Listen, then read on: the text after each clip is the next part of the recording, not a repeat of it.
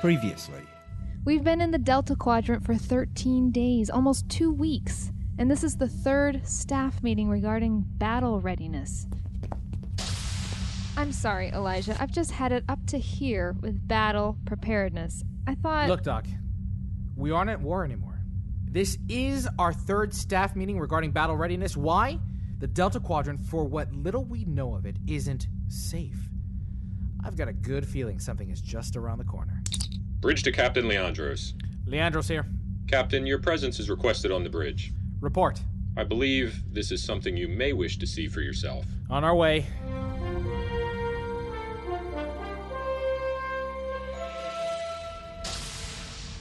Captain on the bridge. Oh my gosh.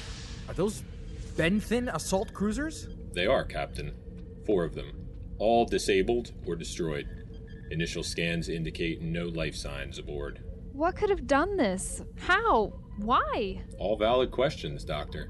Secondary scans are in progress now, and we should have more information shortly. Any other ships in the sector? Nothing in sector, nothing on long range scanners. Ray shields. Go to condition yellow. Let's not risk it. Shields up, yellow alert. Yellow alert activated. Captain, look. That ship has some pretty severe plasma burns. Couldn't that be beam scoring? I don't think so, sir. It's too diffused. Beam scoring is generally sharper, more defined. The lieutenant is correct, Captain. Secondary scans indicate plasma weapons were used during the attack. Much of the data, however, is still inconclusive. One of the Benthin vessels is emitting large amounts of radiation. It is no doubt hindering our sensor equipment. May I suggest we move in closer to one of the other vessels? Isn't being that close to the radiation dangerous? I would not suggest prolonged exposure, but less than a few hours' time will not cause the ship or crew harm. Doctor, If Mr. Pentad says we'll be fine, I have no objections. I would insist on quarter hourly crew evaluations, though. very well. Mr. Cobb, move us closer to one of the disabled vessels. That one there should do. Uh, aye, aye, Cap. Nice and easy, helmsman. That should do it. X, It is certainly an improvement, Captain. It would seem three of the four Benthin vessels are husks. However, the ship to our 3 o'clock seems to be functioning. It is registered as the Benthin Guard vessel AVEC. Structural integrity at 62%, power levels fluctuating between 86 and 67. Sir, what is it, X? life signs, Captain, very weak. I'm picking up three humanoids. Initial examination indicates they will not survive without immediate medical attention. I'll need five minutes to gather my gear. Transporter room three? Slow down, Doctor. XO, anything stopping us from beaming the injured parties directly to sickbay? They may not be stable for transport, Captain. It is impossible to beam to or from the Prioritas. The radioactive interference is too strong to establish a transporter lock. With time, we may be able to dissipate enough radiation for emergency transport. We can't wait, Captain. They need our help. Mr. Pentad, Doctor, you're with me. Mr. Metrocon, have a two man security team meet me in the shuttle bay. Captain, you should remain here. I'll follow your awaiting position. We're unsure I if- need you here, Ben. If the attacking party returns, I need someone I can trust at the con. The bridge is yours, Commander.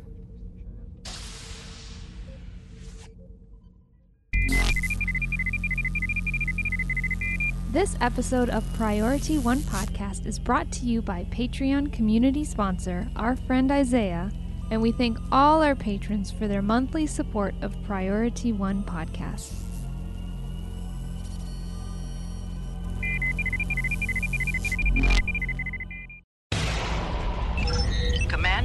Verified. Priority 1 message from Starfleet coming in on secured channel.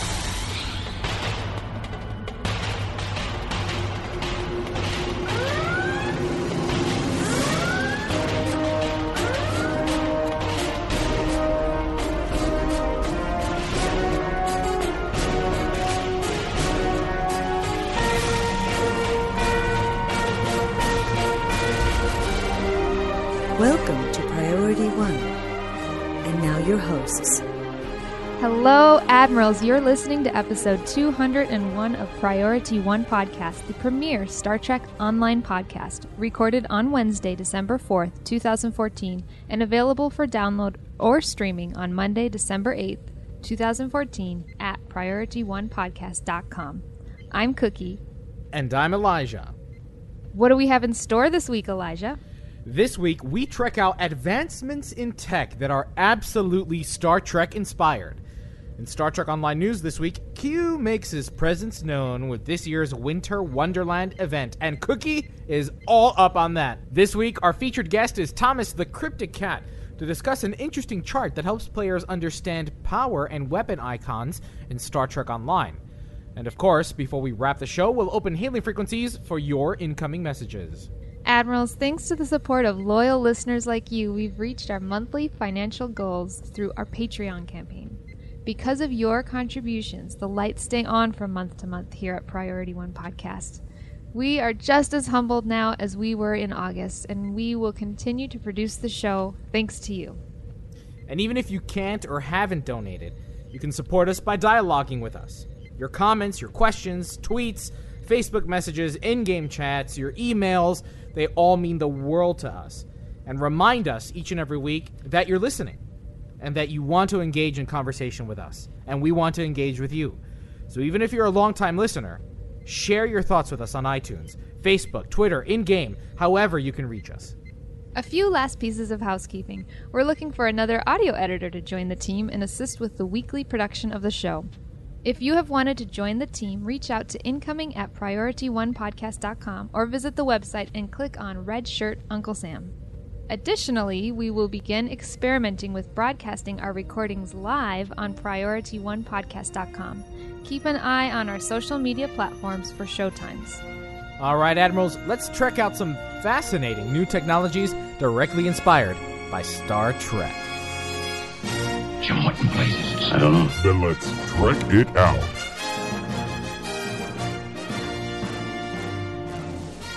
It's not news that technology is always advancing, and as the years pass, the more technology seems to emulate science fiction to become science fact. Star Trek, a vision of the future, has inspired scientists and engineers around the world to innovate. These two pieces of tech are no exception. First of all, let's talk about a piece of engineering marvel that has remained virtually unchanged for over 160 years. You've used it, and you appreciate it. It's probably something you take for granted. The elevator. Like I said, unchanged for nearly 160 years. But now, German company ThyssenKrupp is promising that two axis travel will revolutionize intra building travel. What is more impressive is how and when they'll have it operational. Not unlike Star Trek turbo lifts, the new system will run on maglevs, freeing it from the up and down restrictions of conventional cable controlled cabins. You can go up, down, left, and right. But it doesn't look like you'll be able to go around a corner, at least not yet. Anyways, the company is calling the new technology Multi, and it's scheduled to see its first implementation in 2016. According to the company, this new technology will free architects from the conventional styles and allow for more flexible building design. Whatever. I just want the door to swoosh like the Enterprise and allow for it to have voice commands. That's all I want. The next piece of technology that's coming to fruition is in the form of holographic interfaces. One of the biggest problems with gesture controls is the lack of feedback that you receive. So let's face it, the Sidekick keyboard is still the best keyboard for a smartphone that was ever created.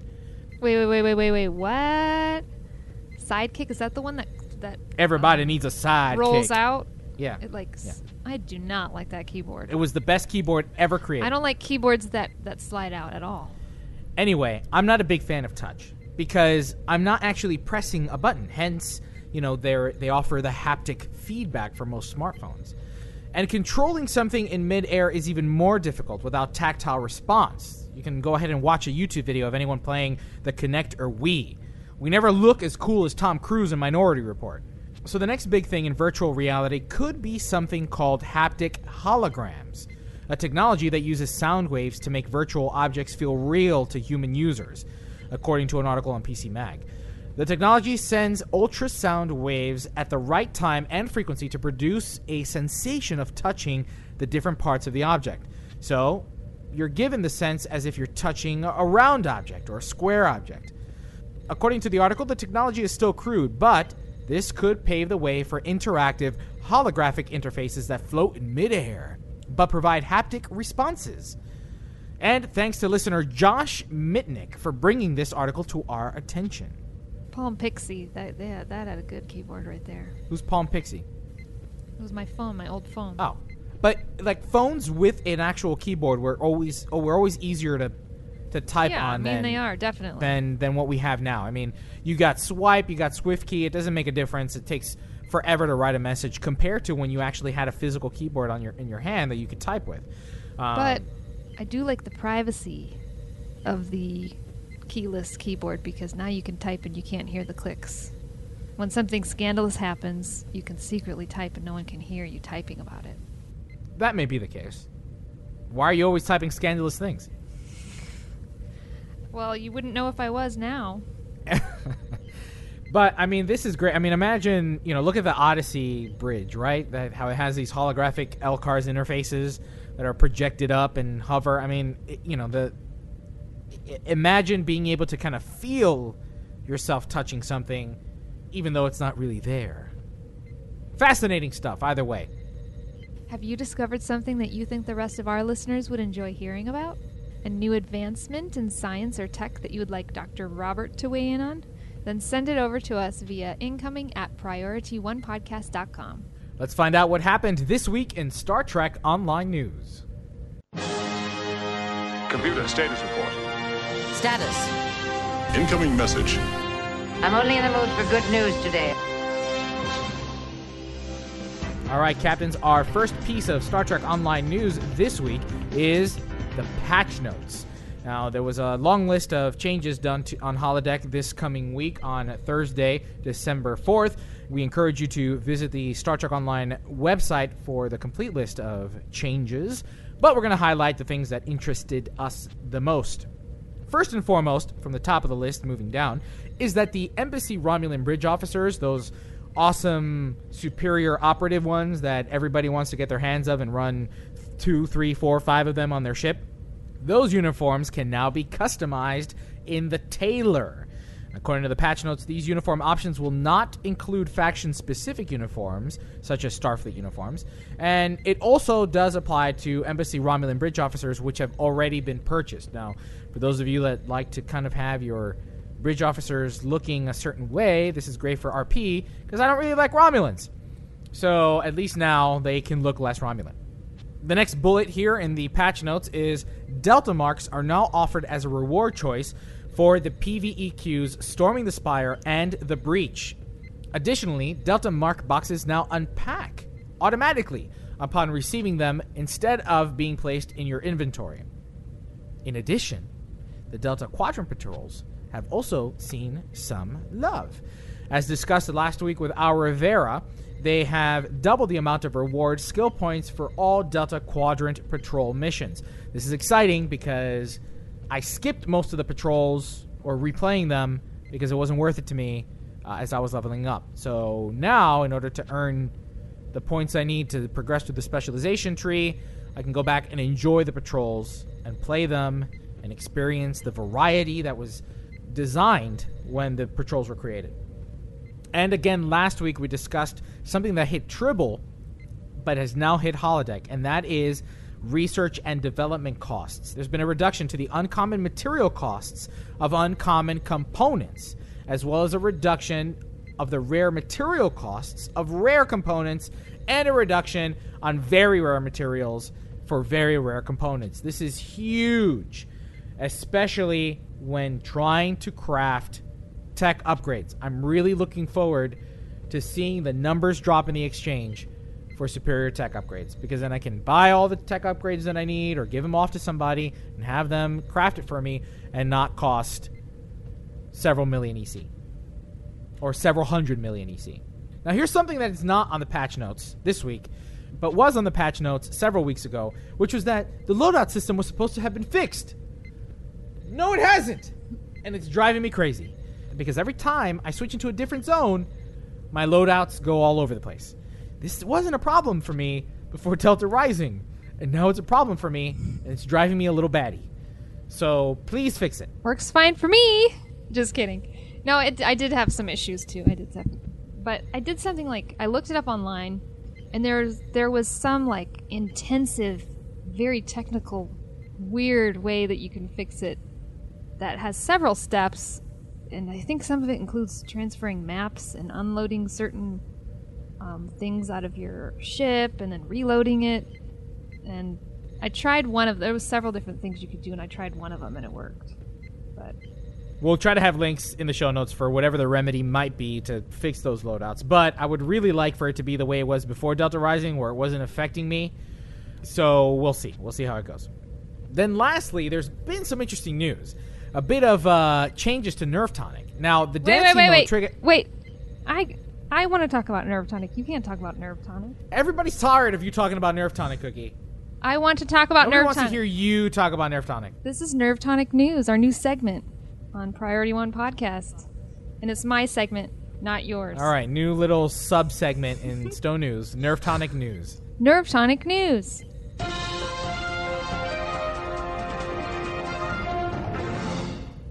The dance emote triggered by use of Nerve Tonic to go is not only unbound, we already knew that now, but now it doesn't deactivate when a party amplifier is in use. But wait, there's more! For the first 60 seconds of taking it, you can move around freely and it won't deactivate. After that time, it goes back to normal and moving will turn it off, but party amplifiers won't. You know what this means? This means that we will all see a little more nerve tonic around Star Trek Online because the fear of having it ruined by party amplifiers and trolls will be gone. The only thing you do have to keep in mind is that currently there is a bug, and this is for several of the emotes, I believe, at least the dance ones, eh, that doesn't let anyone who wasn't on the map at the time of activation see the emote. So if you activate the Nerve Tonic dance and then people come to your instance, they will not be able to see it. So keep that in mind. Otherwise, I hope to see a lot more Nerve Tonic dancing around Star Trek Online. Something else has happened this week that came with the December 4th patch, and that was the launch of the Winter Wonderland events. Well, Q's Winter Wonderland runs from December 4th through January 15th. And let's just briefly go over the events in order of appearance by time. At the top of every hour, there's a new event called Tides of Ice, where waves of assimilated Borg snowmen attack Winter Wonderland. This event is located at the Ice Palace, which is at the bottom left corner of the map. This is a new area. There are four lanes where the Snowborg come down, and you need to defeat them and keep them from escaping. Each lane has two bridges that block them with ice, which will eventually break once the snowmen reach it. There are also towers on each bridge to help shoot down the Snowborg, but they occasionally need to be repaired. There are a total of 10 waves to this event. Each wave gives you a small reward. All of the waves pretty much have the same goal, except for the last one. The Borg Snow Queen spawns at the landing spot where all four lanes meet. Once she is defeated, the mission is complete. Some of the items in the holiday item vendor require you to complete this mission X amount of times in order to get certain items. The requirements vary depending on the item. At the 15 and 22 minute mark, the PvP race, the Fast and the Furious, starts. This is a race against your peers to win winter tags that can be used to raise epos. You can then turn those in for a variety of marks. This is actually a great way to earn marks. This is one of those grab the flag races, which I don't really care for, but at least you get a consolation prize if you don't grab it in time, which I almost never do because it's too slippery. Anyways, first place gets 12 tags, second place, 6, third gets 3, and everyone else gets 2.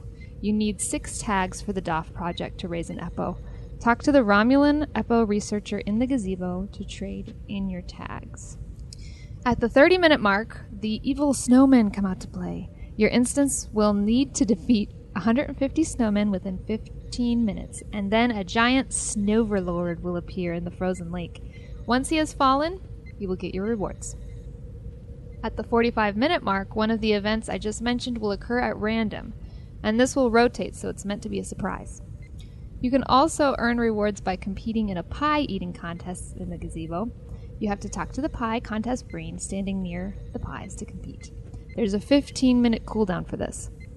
We also have a new winter chef, Neelix. He is located in the gazebo. You give him a recipe that you get during the winter invasion PvE queue, and he tells you to find the ingredients. You will have to replicate or buy one of the ingredients, and the rest of them you hunt down, hidden throughout the map. Well, there aren't really hidden, they're just big circles on the map indicating where they are. Then you can either eat that food for a performance boost or feed it to a tribble to make a winter tribble, which also helps you during the winter event. Don't forget about the DOF assignments. That's a nice, easy way to get winter items. There are new items this year. There's a new fleet project you can slot to receive a 2014 Breen ship ornament to be displayed in your starbase. They added three more colors to the winter wardrobe teal, brown, and a combination of red and green. You can also get a knitted hat now. I'm excited about this. They added explosive gumdrops, which sends gummy shrapnel in all directions, damaging nearby snowmen. And then there's candy cane caltrops, which is a circle candy cane shrapnel on the ground that slows down and slightly damages any snowmen that pass through it, slowly killing them. The avalanche sounds pretty cool. You summon a massive snowball to land on the snowman. You can now also get the gingerbread defense squad, which spawns two gingerbread men to help you by following you around and throwing gumdrops at the snowman. There's also a new abominable pet, which looks like a piranha snow monkey hybrid. We have two new guns the Impaler, which is similar to a sniper rifle that shoots icicles, and then the Freezing Mist gun, which shoots a compressed stream of mist that can damage several snowmen at a time. There's a new Nano Nanopulse Bat'leth and Lirpa, and the Winter Kit modules look kind of cool too. I'm not sure if I'll get them though. Most of these items can only be used in the Winter Wonderland, except for the wardrobe, snow boots, unmelting snowballs, and probably a few other things. And keep in mind the pets can be summoned in other places, but don't move around after the event ends. Now, captains, one of the biggest rewards coming with this new Winter Wonderland is the new Breen Sarr Theln Carrier. Whatever Breen sound like. Now, the key feature about this ship is the fact that it is a Tier 6 carrier, the first and only Tier 6 carrier currently available in the game. And this is available to you for free. Sure, argue that you have to grind for it, argue that you have to earn these autographs, but technically, you're not paying any money. So, first tier 6 carrier. And according to its specs online, which you can find, of course, at uh, arcgames.com, uh, the Star Trek website, it's a pretty nimble carrier to boot. Now, we won't go into too much detail about this ship because, well, not very many people have their hands on it, except for Skiffy, of course, because Skiffy seems to get everything like four days before it even launches. I don't even understand how. I'm kidding. He doesn't get it before it launches, but he certainly gets it the day of. So he, uh, our, our audio engineer Skiffy, uh, does have the ship, so we'll be testing it in the coming weeks. So stay tuned for that. But generally, the basics of the ship is that it does sport two hangar bays filled with Bleth Choas fighters. However, if you've unlocked a Plesh Brek Raider from previous winter events, you also gain access to Plesh Brek frigate pets. The carrier does have three fore and three aft weapons and a bevy of stats and powers that we haven't yet tested. But rest assured, captains, we've acquired one of these hot new ships, and we'll be back with our initial review of the Sarr Theln carrier in a future episode. Now, when you go to the events tab and you want to claim your ship, all three are available from years past the Chel Grett warship, the Plesh Brek Raider, and the new one. Only one Winter Starship project can be slotted at a time. When you activate one, it'll make the other ones invisible until you either cancel it or finish it. Then the others will reappear. So if you already had one going from last year and don't finish it, you will not see the new tier 6 one available because you can only have one at a time. The trick is is that what what ends up happening with the alts is that once you do it on one one character and complete it, you'll get the discount on all your alts. So you don't have to earn the complete thousand autographs that Cookie will talk about momentarily. In order to get the Tier 6 Breen Sarr Theln carrier, you'll need to obtain 1,000 autographed 8x10 glossy photos and turn them into your special event reputation project. You can earn these by either completing the PvE race, the fastest game on ice, once a day, or you can buy the photos with Lobi. Once you complete this reputation project on one toon, the other toons will only require 40 photos each, or the equivalent of one race. In this race, you compete against an NPC, and it can be a little tricky at first. It took me a while to figure out how to beat it. The key for me was don't wait until they say go. You actually have to start earlier than that. Go as soon as you are physically able to, which is still during the countdown. That's the only way I've found that works. You can also use your frosted boots to increase your speed, but corners can be very tricky. So just let go of all the keys and jump up to stop yourself from sliding off the track or make yourself roll. Because if you do slide off, you'll be disqualified. Me personally, I don't use boots because I want more control and I don't think I need. I think I can. I usually can do it without the boots just fine. You need to talk to the Breen race coordinator in the gazebo to enter the race, then go down to the signal race official on the round platform near the start of the race. After you finish, go back to the race coordinator and collect your reward, which includes the 40 glossy photos of Q. There's no cooldown if you fail, but there's a 20 hour cooldown for this once it's completed, so you can only do this once a day. And captains, one last piece of Star Trek Online news is what's going on in the calendar of events. Keep in mind that the Elachi Alert Weekend is coming up. It runs from December 11th through December 15th. The mark rewards are increased by 50% for this PVEQ, and you can get any kind except for Delta marks. That wraps up Star Trek Online news for this week, but before we go, here's our community question. Tell us what your experience has been this first week of the winter event. How do you like it? How do you like the changes? Let us know in the comments section for this episode on priority1podcast.com forward slash PO201 or in the forum post for this episode on the Star Trek Online forums. Now, let's jump into our interview with Thomas Maroney. Security clearance level 3 or above is required to access files. This is Captain Benjamin Sisko. Authorization Sisko Alpha 1 Alpha. Logs accessed. All right, captains, and joining us for our 201st episode of Priority One Podcast is staff UI artist Thomas the Cryptic Cat. Thomas, thanks for joining us this momentous episode. Oh, I'm uh, happy to be there. Also, congratulations on your 200th episode.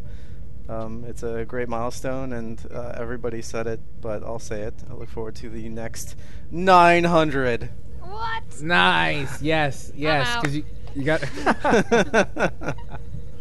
thank you. Thank you very much. It's been it's been a great ride, and it's been fantastic being able to build the relationships that we have.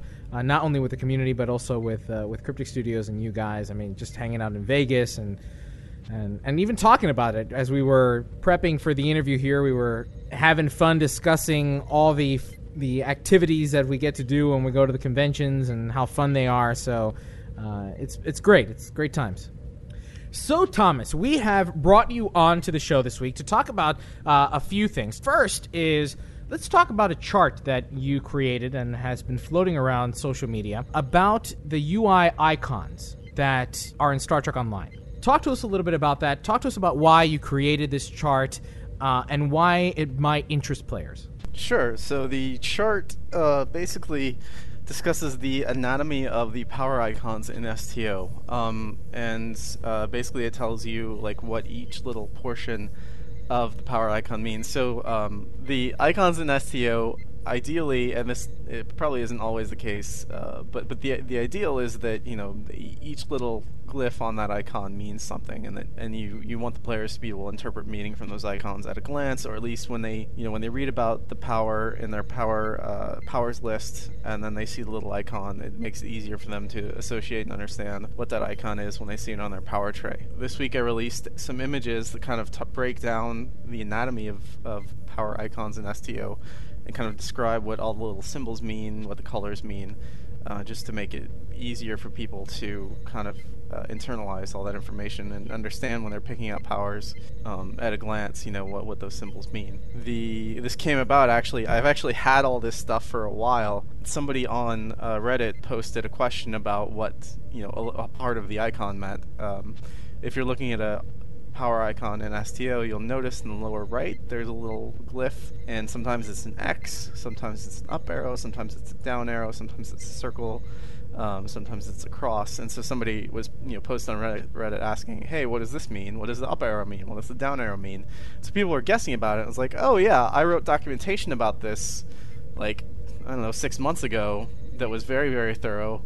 Um, because we were hiring a new UI artist, and it's a lot easier to train somebody when you can say, "Oh, just go to this wiki page and read about it," um, and you have all the. I had all the like, uh, you know, screenshots taken and descriptions written and everything. Um, and so when I saw that question on Reddit, I was like, "Oh, well, I can just basically take a screenshot of this internal wiki, clean it up a tiny bit, and post it online, and people will, will you know, and then that information will be out there for players to." to talk about and disseminate themselves. So yeah, it started out for you know internal use, and there was no reason not to share it with with players. When I found out there was an interest in learning more about it, so that's kind of what happened. Were you surprised at the response that you got? I noticed that it was very positive, and a lot of people appreciated it. I guess I mean, whenever you put something out there like that, you always want people to be excited about it. Um, I, I hope it's useful. I think, you know, I, I do. I'm always kind of interested in how people operate because for me, I'm a very, very visual person. So icons are really important to me in terms of understanding and power and remembering, you know, identifying what something is. And, and some people are more about like, you know, they'll they're more left brain, so they'll look at, you know, uh, they they think about something in terms of the name or the the DPS or whatever. Like, um, so it was really cool to see that people were appreciative of being able to decipher those symbols. And I and it is also kind of interesting um, to see how many people hadn't really picked up on any of those patterns. But um, you know, when you think about it, really, there's not there isn't a place in the game that tells you any of this. Like it's all stuff you kind of have to intuit um, when you're looking at, at your power tray and kind of guessing. It's like, well, I guess an up arrow might mean something is increased, and that might mean that it's a buff, and the down arrow might mean that something's decreased, so that might mean it's a debuff. And, and all the power icons I create in STO are kind of based on the style of the original power icons the game launched with. So um, we're, we're, we haven't really changed that language since the launch, launch of the game. We've, we've refined it in some places, but in general, you know, a lot of this stuff has been here since launch, and I think there are people who just never really recognize those patterns. Even when I play other games, I it takes me a while to realize there is a language there, even as a, like a trained UI artist. Like I do this every day. I look at icons every day, and I make icons every day, and it's it's still kind of interesting when I play other games. Like to, you know, I don't really spot those patterns unless I try to look for them.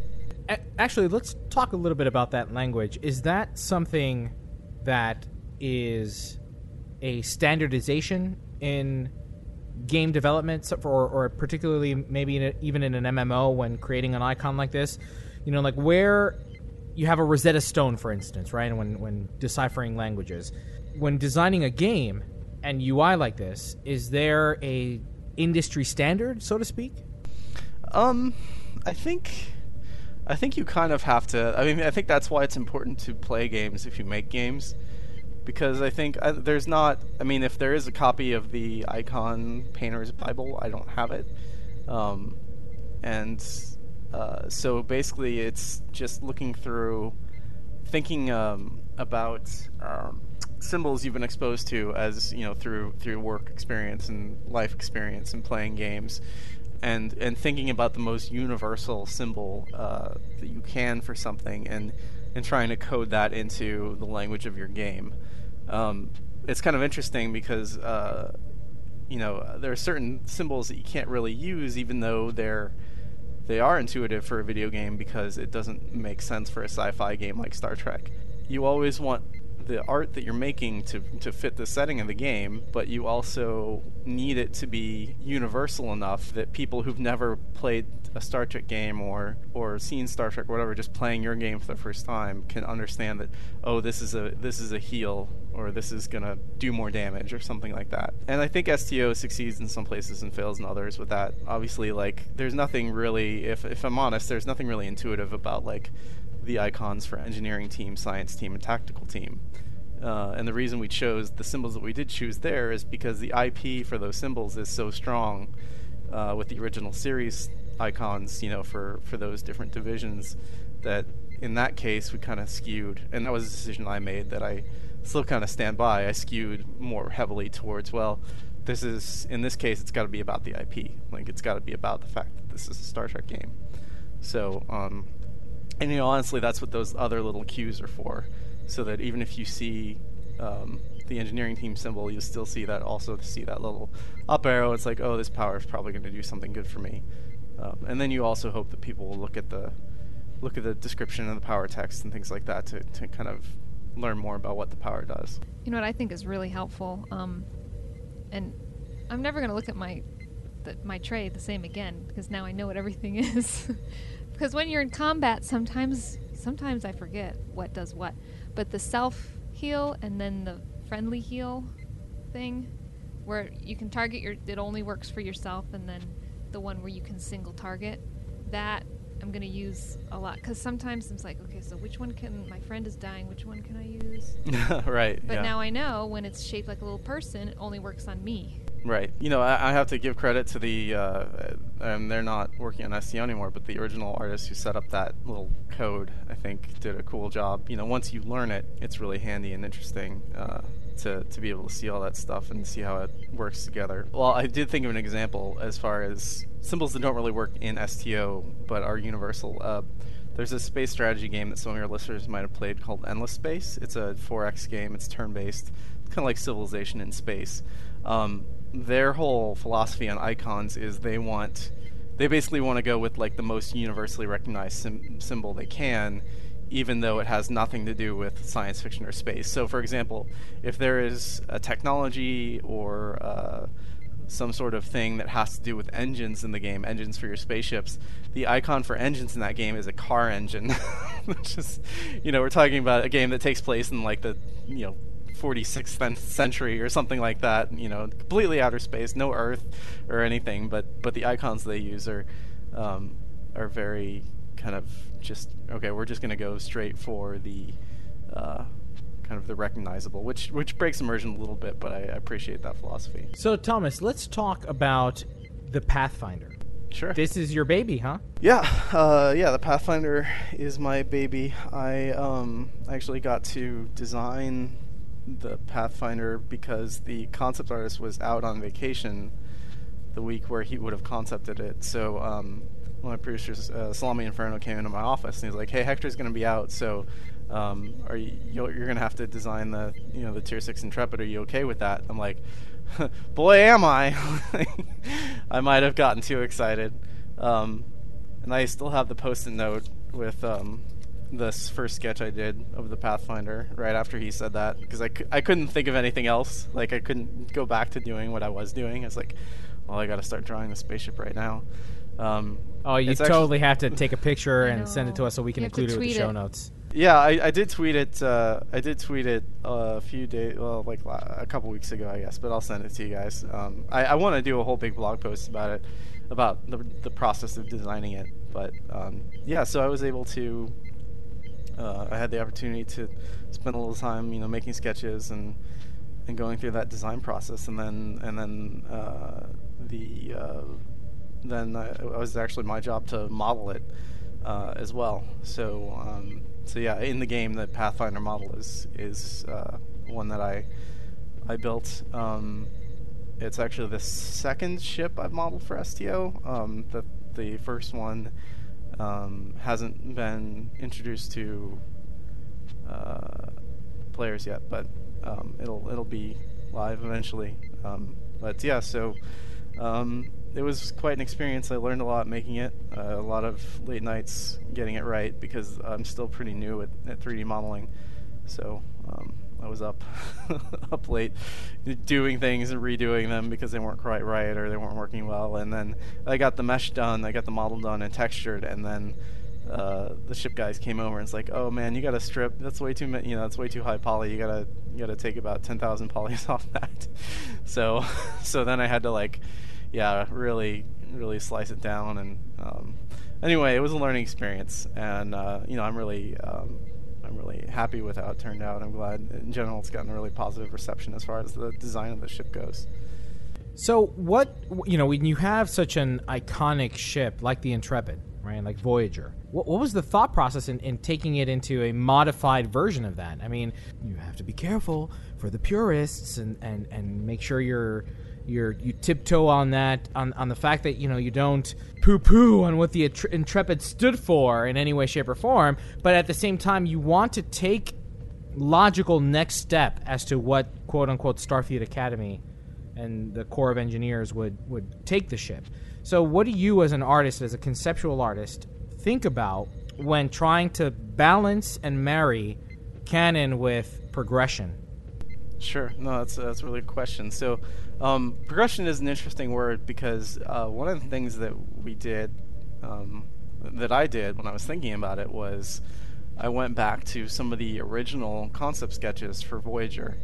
Um, and if you've seen some of those, uh, you'll you know you can look at those and look at the Pathfinder, and you can pretty easily take you know figure out where I took inspiration from. Um, because basically the guys who you know the people in the art department um, on TNG and Voyager and DS9 and, and obviously the original series as well um, and Enterprise like they're just all geniuses. They're all you know they they knew what they were doing. They they thought about it a lot. They put a lot of care into it and and Rick Sternbach, the guy who designed Voyager, was certainly no exception. Um, so, uh, so seeing some of his early sketches and seeing some of the interesting kind of paths not taken with the original Voyager design, uh, it felt like that was a great place to start because that gave us something that was founded in, if not canon, kind of the brain of somebody who made canon.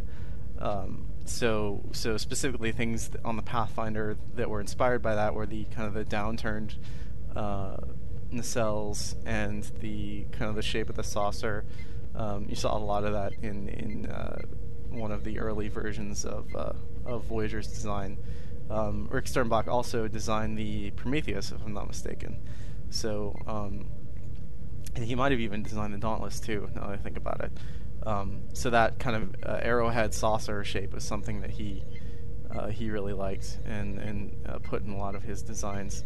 Um, so so you know starting with uh, something that Rick Sternbach himself had had done and then uh, and then also looking at the context of the lore in the game and where we're at um, and kind of the powers of the ship uh, another angle was that well this ship was going to have intelligence powers and so what um, I decided was well it would be interesting to take the Intrepid and have it have this design slightly influenced by the intelligence ships. Um, now, this is actually the first time I've publicly admitted that that was a thought process because the intelligence ships are so controversial that I I didn't want people to be turned off, you know, by, by hearing that. But if you look at some of the trim lines and even also the kind of the shape of the saucer and the shape of the secondary deflector, that's a big one. Um, you can I think you can kind of see the heritage with the Eclipse and the Scryer. Um, those those were kind of influencing things. It was important to me to to say that okay, well, this is you know Starfleet keeps pumping out these new ship designs, and they're gonna, you know, even if uh, the Pathfinder is not a straight intelligence ship, it's clearly got some of capabilities uh, inspired by the Intel ships, and so you know maybe it has a little of this styling in it. So um, you know, so that was another place I looked to for for inspiration. And you said that the community has you know received it very well. Um, you know, what have you noticed from the community? Have there, has there been anything that you kind of thought, oh yeah, that that was right. I, maybe I should have taken it in that in that direction, or or or just generally, what has been the the, the feedback? Uh, like most designs in STO, there are there are people who like the whole thing, and there are people who like parts of it. So that's one of the beauties of STO is that you can mix and match. Um, so some people don't like the downward swept pylons uh, which is fine. Uh, and so they can swap out the pylons and, and, use something from, you know, it actually looks really good with the uh, Discovery pylons that are they're angled up. I think the Bellerophon pylons are angled up as well. Um, and that's kind of going back to the previous question a little bit too. I mean, one of the nice things is that since there were already four versions of the Intrepid, it could get a little crazy. And and if people didn't like it, they could just swap out the parts. You know, like they um, so we could take things in a different direction. And that was one of the reasons we went with the downward pylons, even though none of my original concept sketches really had downward pylons. but we were just decided, you know, hey, let's give, let's make something different about this version so that it's, you know, when you're customizing it with all the other parts, it's it's just another option that people have. Um, so, so you know, we're looking at that, and we're looking at the the Rick Sternbach stuff, and it it all kind of coalesced together. Um, I think people, uh, you know, I think a lot of people, um, there are things that people love about it, other people hate about it. I've heard really good things about the giant secondary deflector on top, and then I've heard people say they hate it.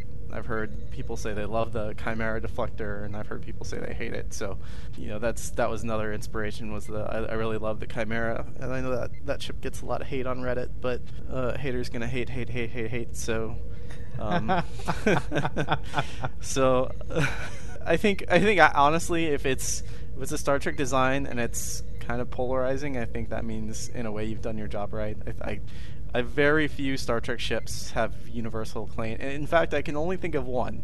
I can only think of one Star Trek ship that, that everybody talks about positively, and that's the original, um, the refit, Constitution refit. I've never really heard anybody say anything bad about that ship design. But everything after that, and even people think you know the original Constitution is outdated. So, um, and they're wrong. But, um, but in general, you know, I'm I'm I'm happy. I'm satisfied with the reception it's gotten, and I'm glad that people can, uh, um, you know, can customize it. And uh, you know, I think, I think uh, if there is something I would have done differently, I actually think it looks kind of cool when you swap out the secondary hull with a saucer.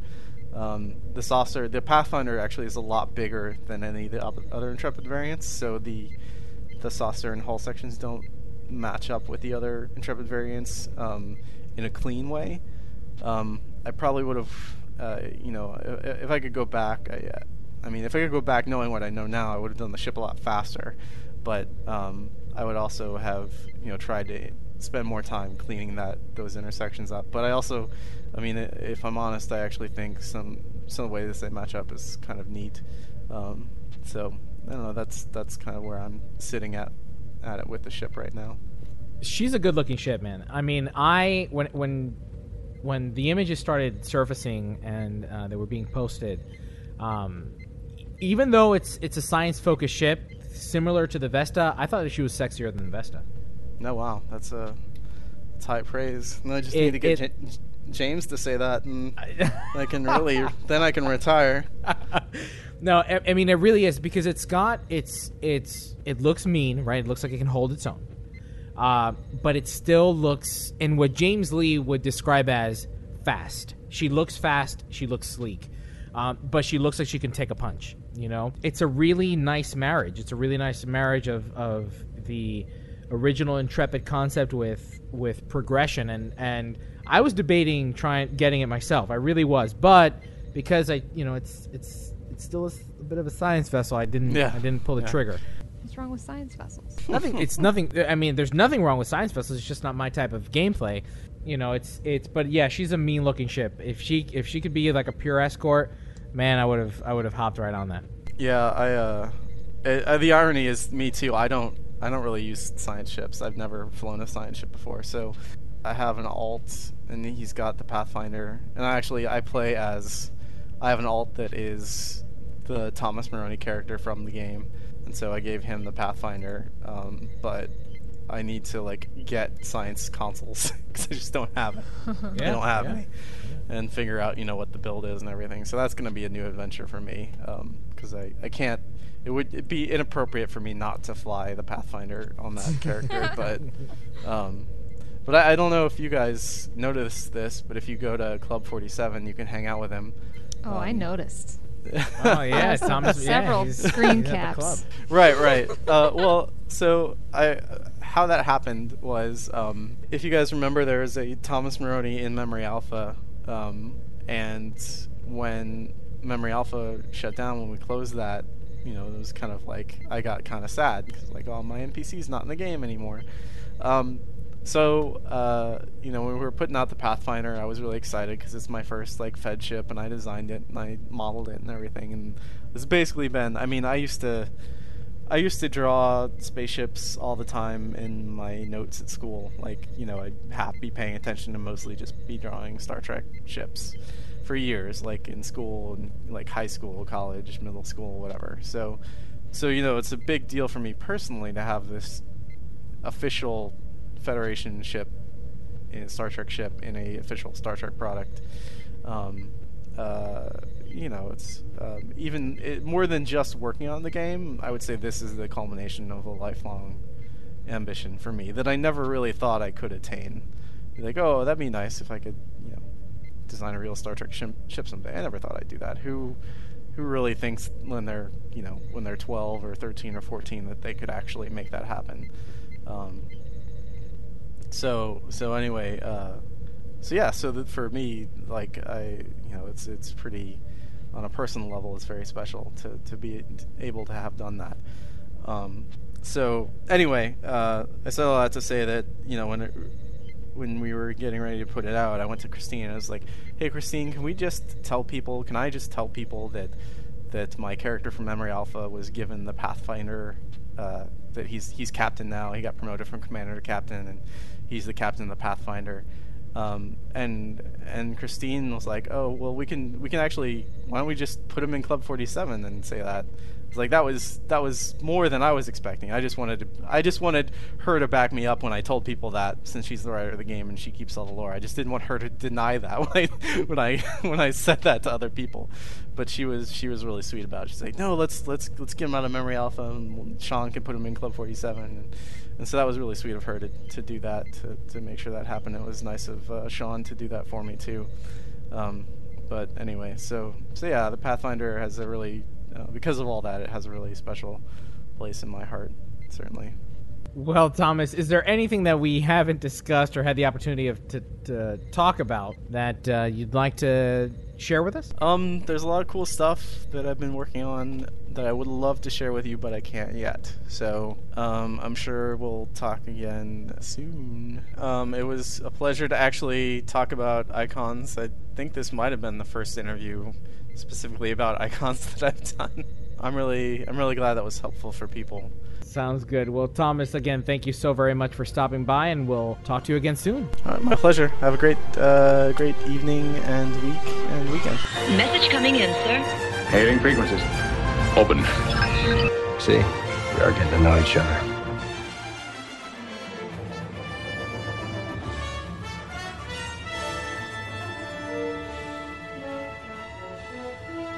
Hello, Priority One. Elliot here from the Priority One Network headquarters on Starbase 375.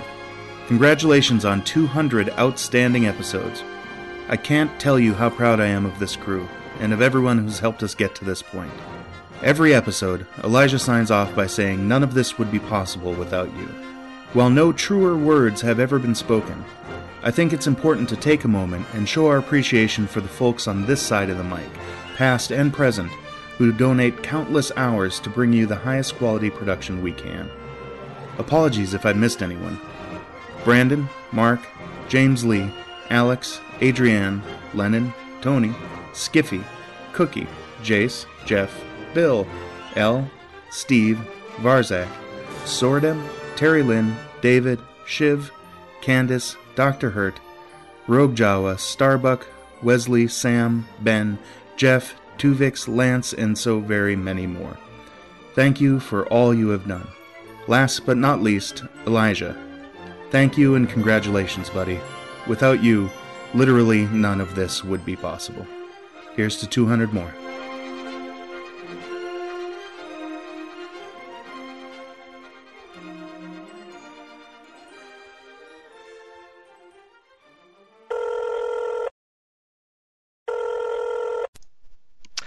Hi Pro One, this is Lee Malin, aka Mr. Plodder from the 300 Fleet. Congratulations on your 200th episode. You made my journeys to work so much more enjoyable, and I love your enthusiasm, passion, and pride in everything you've done so far. Here's to 200 more episodes and beyond. Take care, guys. All the best. Admirals, we open hailing frequencies this week to your awesome congratulatory messages for our 200th episode. There were so many of you that reached out to us on Facebook, Twitter, through email, through the Star Trek Online forums, on our comments section. It was unbelievable. New faces, familiar faces. It was absolutely fantastic and humbling, and we very much appreciate it. So thank you very much. And joining us for feedback this week is actually Thomas the Cryptic Cat. Hey, everybody. That wasn't me. I did not make that yowling noise. Our first piece of feedback I'd like to read is from the co founder of Priority One Podcast, Mark McCullough. And he wrote in via email I cannot express how proud I am of you all, taking the show forward and making it so fantastically amazing. I always said to Brandon, back when we started, I thought that the show would blow all of the other competition away one day. And you have. Even though names and faces have come and gone through the show, I know we picked the best people to take the helm and command the captain's chair. Best of luck for the 200th episode. Again, I am so proud of you all. I cannot fully express it. Here is to another 200 episodes and more. Live long and prosper, Mark. I miss Mark. On Twitter, uh, Hippie John tweeted in reply to Cookie's Nerf Tonic video This is the best thing ever. Cookie Cupcakes rules. I knew it was her idea because she broke down some barriers. yeah, I learned it from you, Thomas. I learned it from watching you. I drank Nerf Tonic from watching you. Uh, Basilonia writes to Cookie at Cookie Cupcakes. It's quite a fun mockumentary, the seedy underbelly of the cryptic drug scene. wow. Man, those are three words that you probably don't want to hear if you're a publicly traded company. I had a lot of fun uh, in that video. Great. Uh, Cookie did an amazing job editing it. It's when you're in things like that, when you decide to consent to you know being in something like that, you are putting a lot of faith in the person who's going to edit it for you. But Cookie did an amazing job. So, round of applause. Absolutely. Well, you guys did amazing. I was so um, I was so shocked at how many people agreed. First of all, to do it. I really didn't do very much. Just the editing. Everything else was all you guys. On PriorityOnePodcast.com, Marquez writes Congratulations to P1 with the 200th episode, a true milestone and an awesome achievement. You guys have to balance between a very vocal player community and a naturally tight lipped company, but P1 still manages to provide info up to and beyond 200 podcasts. Well done. The Nerve Tonic mockumentary, brilliant. Kudos to Cookie and a big thank you to the STO team for being good sports and playing their part. The Luke Critter commented via PriorityOnePodcast.com Congratulations on 200. The interview with Gecko was really appreciated. Once again, we got a sneak peek behind the door, giving us a better impression of what obstacles Team Cryptic faces in getting content and new systems implemented. Luke Critter, I want you to reach out to me. Email me, Elijah at PriorityOneNetwork.com. You can email me too. Just say hi. it doesn't have to be anything special. Jack Morenzo writes via PriorityOnePodcast.com Congratulations on reaching 200. Your hard work and friendly banter make my shift at work a breeze. The feast of info we got in this episode, especially the hint of a possible Tier 6 carrier, made me freeze in a, cup- a place a couple times. And that mockumentary, nice. Sunglass smiley face. To another 200. Right. Uh, no, I agree with Jack. I listen to you guys uh, at work uh, whenever you have a new episode. It's exciting because it uh, it gives me something. It, it's cool to listen to feedback for the game while you're working on the game, and occasionally you can. I mean, uh, you know, you can like chew on something and like, oh, I didn't notice that, and you can go in and look at it in the game and, and see if there's anything you can do about it. So uh, it's good for us as well. Jerry Lewis commented via PriorityOnePodcast.com. Great episode. Congrats on 200. Loved the opening skit and really enjoyed hearing some of the previous cast members back again.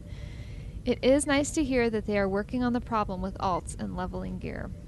That's right. We have introduced a new segment at the very tippity top of the show. Uh, we're calling it uh, Priority One Prelude, uh, which we're ripping directly off of our sister show, Star Citizen because uh, it's been doing so well for them. And so we have brought on board a very talented writer to help us write these stories, you know, and, and who, who better to write these stories than, than somebody who's been listening to the show for a very long time and, and is familiar with our character and our way of speaking and our personalities. So it's been really exciting to be able to to work with a fantastic writer, very talented, and I think that that came across in that that first part of our episode series. So moving forward, at the start of every episode, you're going to get a bit of a story written by Jake Morgan. Also, I'm excited because I, I thought that was like a one-off for the 200 episode. That was really cool. You should have you should have Captain Thomas Maroney show up on the Pathfinder. Ah, okay. okay. Note to Jake. Jake is going to have to write uh, write in Captain Thomas Maroney on the Pathfinder, and we it'll we'll make it so. I assure you, we'll make it so. On our Facebook post for the episode, Mad Wolf writes in, "Huge, huge congrats on your 200th episode. You guys will always be my favorite Star Trek Online podcast. Please continue to bring us the Trek in Stowe awesomeness like you guys always have since episode 01. Wow, 01 to 200. Wow. You guys have come a long way. May you have 200 more. Forever a fan. Thank you, Mad Wolf. Cave. They have a cave troll. Uh, cave troll writes uh, on PriorityOnePodcast.com. On the 1 to 60 leveling for a new character, I created a Fed aligned Talaxian shortly after DR launched. She is currently level 57 and has just completed the Jem'Hadar story arc, plus the Solanae arc. She missed the Mirror Weekend event, but has done a fair number of space and ground BZs and PvEQs from Marks and Dilithium. So he's talking about, uh, you know, if you create a new character, how far do you get in the story? Um, with, you know, do you do you hit that level gate if your character's brand new at Delta Rising? And uh, so let's see, the Jem'Hadar, that's about halfway through, really. So it's in the Cardassian struggle. Oh tab. yeah, no, it's not going to be a problem then. No, so yeah, you'll hit It'll 60 just doing the content, and you still will be. So it's halfway through, not counting the Solanae tab, I guess, because they said they did that too. Um, but you still have Borg, Breen, and the Delta Quadrant stuff. I made a new Orion slave girl, so I'm looking forward to the Klingon side, which will be my, first time doing that. So, Nix commented via PriorityOnePodcast.com. Thanks for a great episode and congratulations on 200. My favorite parts have always been the dev interviews, and this was no exception. I'm concerned about the need for very rare materials to make Mark 11 and Mark 12 gear. For people like me who want to make their own gear from the ground up, this is a bit of a problem. The cost went down significantly. The patch went live today. Chris Trone wrote in to incoming at PriorityOnePodcast.com. I want to extend a huge thank you to the Priority One team for producing such a great show. On Tuesday, October 14th, the day Delta Rising was launched, I began a 44 day road trip for my job. I traveled 5,000 miles between 10 cities in three states. With my little netbook and hotel internet, I was relegated to doffing two alts at 52 and was not able to partake in any of the Delta Rising content until last week. Cookie, I'm so bummed I missed the Nerve Tonic party. Priority 1 and Guard Frequency filled the long voids between radio stations with an entertaining, quality, professional, drama free connection to what was going on in game. I appreciate your logical and collected analysis of controversial events. Your capacity to have constructive dialogue with the devs regarding these issues is why I use the term professional to describe your podcast and not just polished. So, we actually met Chris at Las Vegas this last year. Uh, he was actually one of the one of the attendees who was in a Star Trek Online uniform. Great guy to meet. Uh, I look forward to seeing him again, hopefully this year, if not next year, at Star Trek Las Vegas again. Um, but uh, it, you know, that's that's one of the the great things about producing a show like this is that we've had the opportunity of meeting some of our listeners at these conventions. Our graphic artist, Henry, for instance, I met him at the Jersey convention in 2014 earlier this year. And now he's contributing to this awesome volunteer built podcast. Uh, he's actually Henry's the one who um, who made the background on our uh, PriorityOnePodcast.com site, the the celebratory 200 episodes. You know, it's fantastic being able to meet listeners like Chris, like Henry, and like so many of you, uh, and then be able to continue a dialogue and and find out that you're still listening. You know, and that's that's just it's humbling and it's fantastic. So thank you, thank you very much. Sanok Skyrat writes on PriorityOnePodcast.com. First, congrats, guys. Wow, not only 200 episodes, but also an episode that's three hours long. There's so much to talk about. First, as an Australian, we do eat kangaroos. 15 years ago, not so much. But now all Coles and Woolies, our mainstream supermarkets, do sell kangaroo meat and sausages. Koalas have been added to the threatened species list. The eucalyptus leaf is very low in viable nutrients, which is why they don't so much. It's great that bran flakes came back, and I agree with all the points. And right now, though, I don't feel that PWE is talking a lot to us. I'm talking to you, Santa Sky Rat. I hope that you're doing well in Australia. This is Thomas Marrone, an employee of PWE. I hope you have a great Christmas. He's gonna love that. That is so sweet of you. Each week, our social media channels are busy with your thoughts, opinions, and suggestions for the show. Please keep them coming. Reach out to us on facebook.com forward slash priority one podcast. Follow us on Twitter at STO Priority One or shoot an email to us at incoming at priorityonepodcast.com. Well, that wraps up episode 201 of Priority One Podcast. Be sure to catch our episodes every Monday morning by pointing your podcast catchers to feeds.priorityonepodcast.com.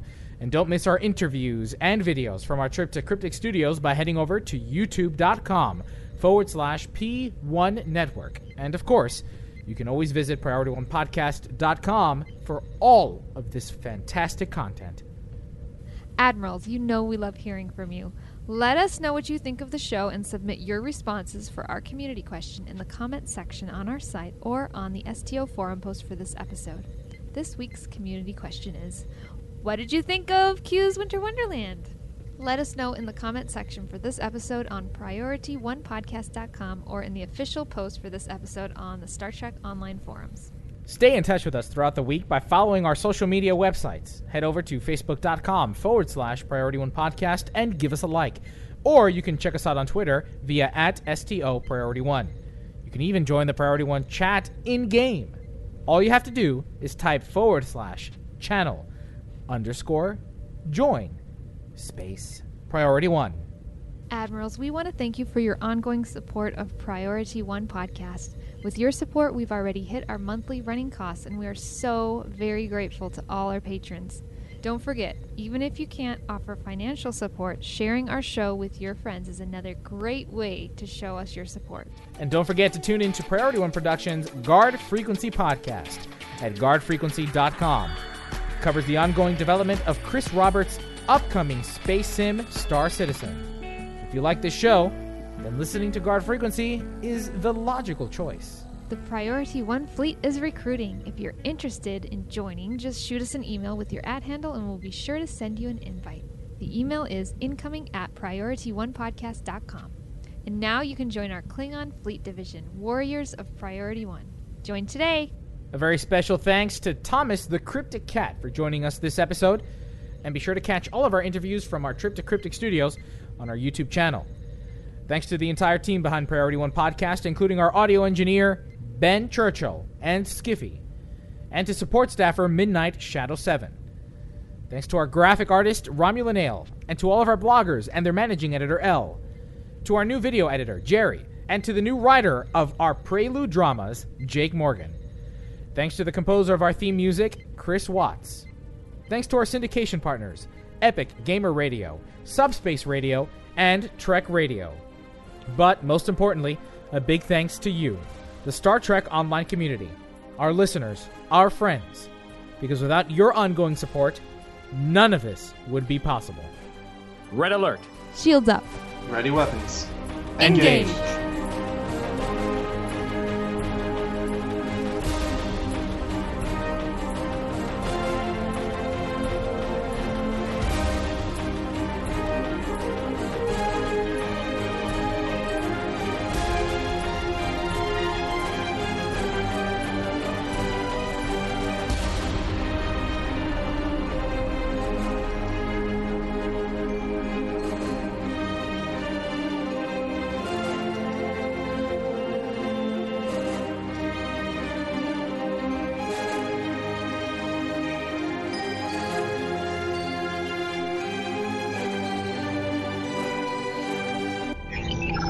Transfer complete.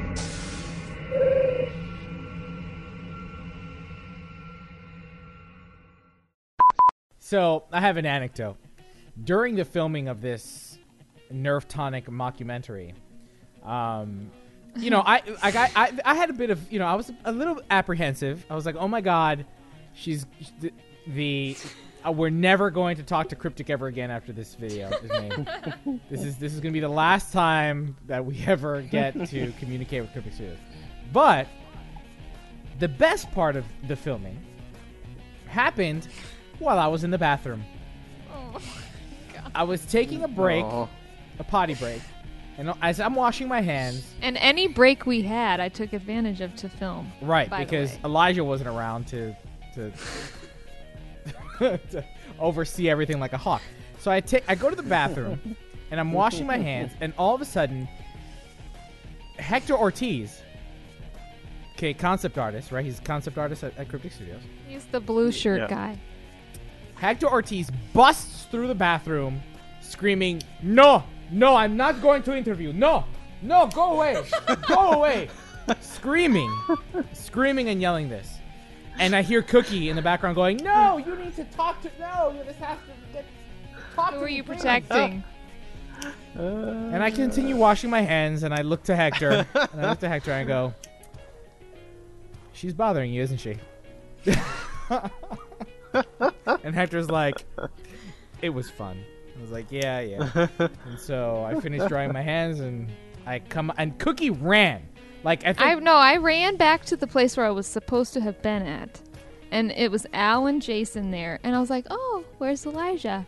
And they were like, "Oh, he's in the bathroom." and I was like, and I was like, "What?" And I'm like, "Oh no," because you had just told me not to do that, and I totally did it anyway. And I was like, "Oh no!" And I turned and I looked and I saw you and I saw your face and, I was, and you knew. I was like, "Oh no!" I'm like, "I it was fine." So. Anyway, that was Oh, an interesting little anecdote from the I totally got behind the scenes. We should do a. We should do a. You know what we should do with the the Nerf Tonic is a um, audio commentary. the special That's release. ridiculous. I love that idea. Special release. Nobody's gonna want to watch that. All right, Cookie. Why don't you take the next one? Just drank water. Jack Morenzo writes via Writes via you muted yourself. Your hard work and friendly banter make my shift at work a breeze. Seriously, I listen to. Oh, okay, sorry. I shouldn't. I shouldn't editorialize while I'm reading these. People will, people will get confused and think that I'm speaking for them. But I agree. I listen to Par- probably one at work while I'm working, which is kind of meta, I guess. But anyway, okay. No more You're gonna listen to yourself. intrusions. And NPR. and NPR, yes. Jack Mer. It's- also, as an Australian, we do not eat kangaroo. We do eat kangaroos. wow. All right. We do eat kangaroos. Fifteen years ago, not so. But can we edit this a little bit? Go ahead and start first as an Australian. Go ahead and start. From okay. First, as an Australian, we do eat kangaroos. 15 years ago, not so much. But now all Coles and Woolies, our mainstream supermarkets, do sell kangaroo meat and sausages. Koalas have been added to the threatened species list. The eucalyptus. Did you know this is what you were getting into when you agreed to do this?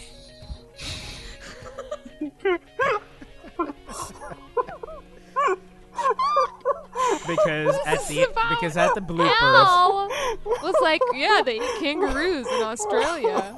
you know what, Skippy? Maybe if you listen to the show, oh. It's just so. Oh s- It's just so This is, in- stream. this is informative.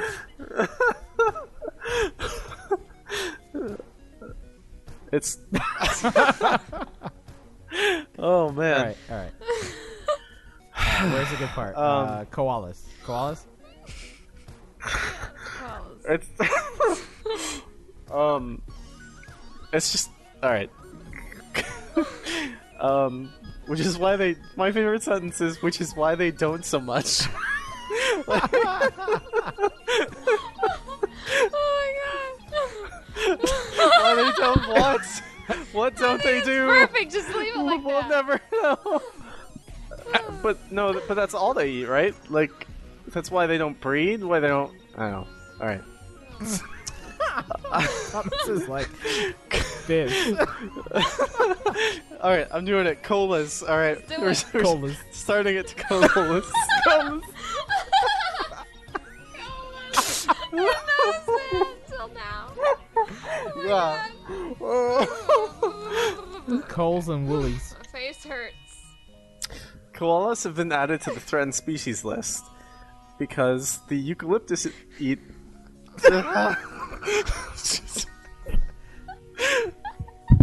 we'll do it live. All right, the koala.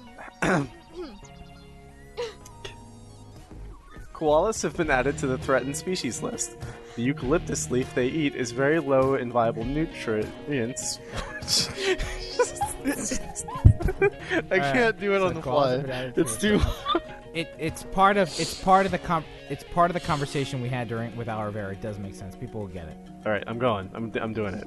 Koalas have been added to the threatened species list. The eucalyptus leaf is very low in viable nutrients, which is why they don't so much. It's great that Brand Plagues came back, and I agree. You got through it though. He You got almost, he through almost, it. he almost, he almost got You you got through the main part that you was. can you can use that clip, Yeah, right? yeah, like yeah, I yeah, can just yeah, start yeah, after yeah, that. okay. We can do this. Okay, the rest is cake. The rest is easy. yes, you can. It's it's great that Brand Plagues. Okay. Careful with those colas. and Sybilis, eucalyptus. Sybilis, Sybilis. It's great that Brand Place came. Can't be. Oh my god. Skiphilus. S- s- All right, I'm, I'm I'm doing it. Oh yeah, you thought it was me running around, not an NPC. Yeah, um, Because he goes to all the parties. right. I do go. I go to a lot of parties. it's, it's the thing. And what do you listen to Um, on the radio? I I mean NPR. I obviously. I, I mean, you guys should come. I'm throwing an NPR party uh, in a few weeks. You gotta come over. Do And the we're, nerve tonic dance? yeah, we're just gonna. It's just gonna be about breaking down barriers all the whole time. so, Uh, that video has been very well received. I mean, it's been great the feedback we've been receiving from that Nerf Tonic video. And, uh, that was good. So it was good to see you at Club 47, you know, attending all the parties. right, right. Uh, well, so I, how that happened was, um, I, I mean, you didn't ask, but I'll tell you anyway.